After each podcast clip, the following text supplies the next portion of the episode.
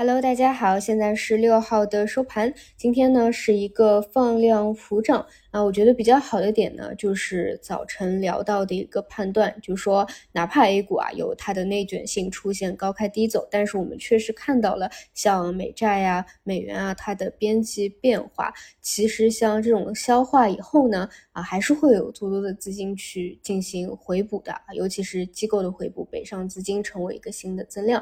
那像这种集体回暖的行情、机构回补的行情呢，其实没有说特别明确的某一个聚焦点啊。就比如说上半年唯有的 AI 中特估行情，或者说前段时间的华为行情，其实是偏多点开花的。你在很多个大类板块当中都能够找到自己的去处，无论是呃最近比较强势的啊，呃像大医药啊、消费电子啊这些板块在。呃，分歧回调以后，板块还能有一个新高啊？还是说像互联网啊、消费啊、啊券商啊这些传统的啊有反弹行情或者反转行情？不会缺席的方向，还是说偏博弈向的啊？就是预期会稳住的啊，然后也之前回调了一波的房地产方向，还是说偏题材类的，有增量的，有想象空间的？比如说星期五的华为半导体先进封装专利啊，对于半导体板块里面一些先进封装 chiplet 的刺激也好，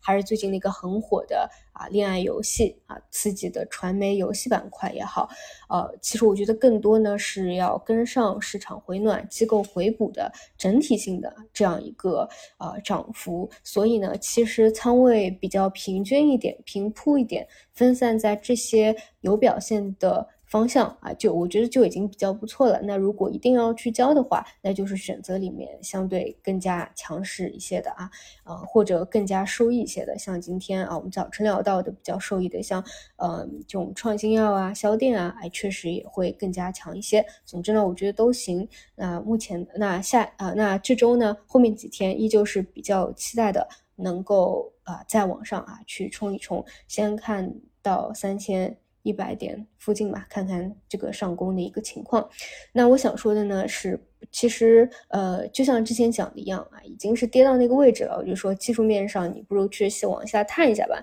你这样时间上更好把握啊。这不就探底，然后有个超跌反弹的嘛？但是这一次呢，其实不仅仅是超跌反弹啊。如果说像这种美债啊、美元啊、中美关系啊，呃，尤其是美债啊，就是没有实质性的一个变化的话，也许它真的就只是一个超跌反弹，可能未来还会有啊探底啊、底部震荡啊。但是最近比较让人更加开。开心的一点是，不只是技术面上可能探了一个市场底，呃，这个事情完成了。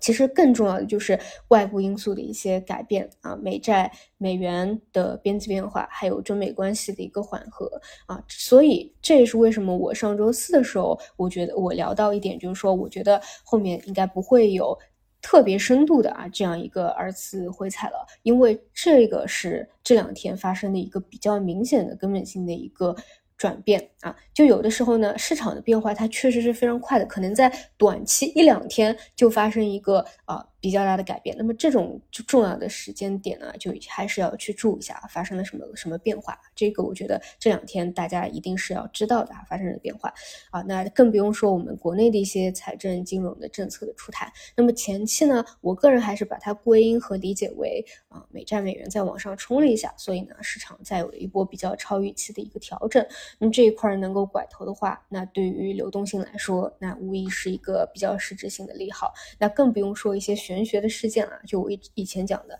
就你但凡去复盘一下过去，呃，这个年 K 线的沪深三百和上证指数，看看有没有连续三年啊。就就这样下跌，就是其实啊，之前都是没有啊，就是哪怕说到第三年啊，前十一个月都是下跌的，到第十二个月，它就真的会给你啊来一个超跌反弹，给你拉上去啊，硬是拖红啊，这个就是玄学的角度来去讲的。嗯，总之我是觉得现在从时间、空间啊、内部和外部因素上都来到了一个。呃，比较值得去珍惜的一个共振的窗口吧，所以也希望就是资金上啊，资金面上能够给力一点啊。然后至于说反弹的过程，它依旧不会是一帆风顺的，就是偏向于那种我感觉是一步三回头，就是涨一涨，震一震，调一调。往上涨一涨，震一震，调一调，这种节奏呢，后面大家自己把握好吧。然后这段时间呢，还是偏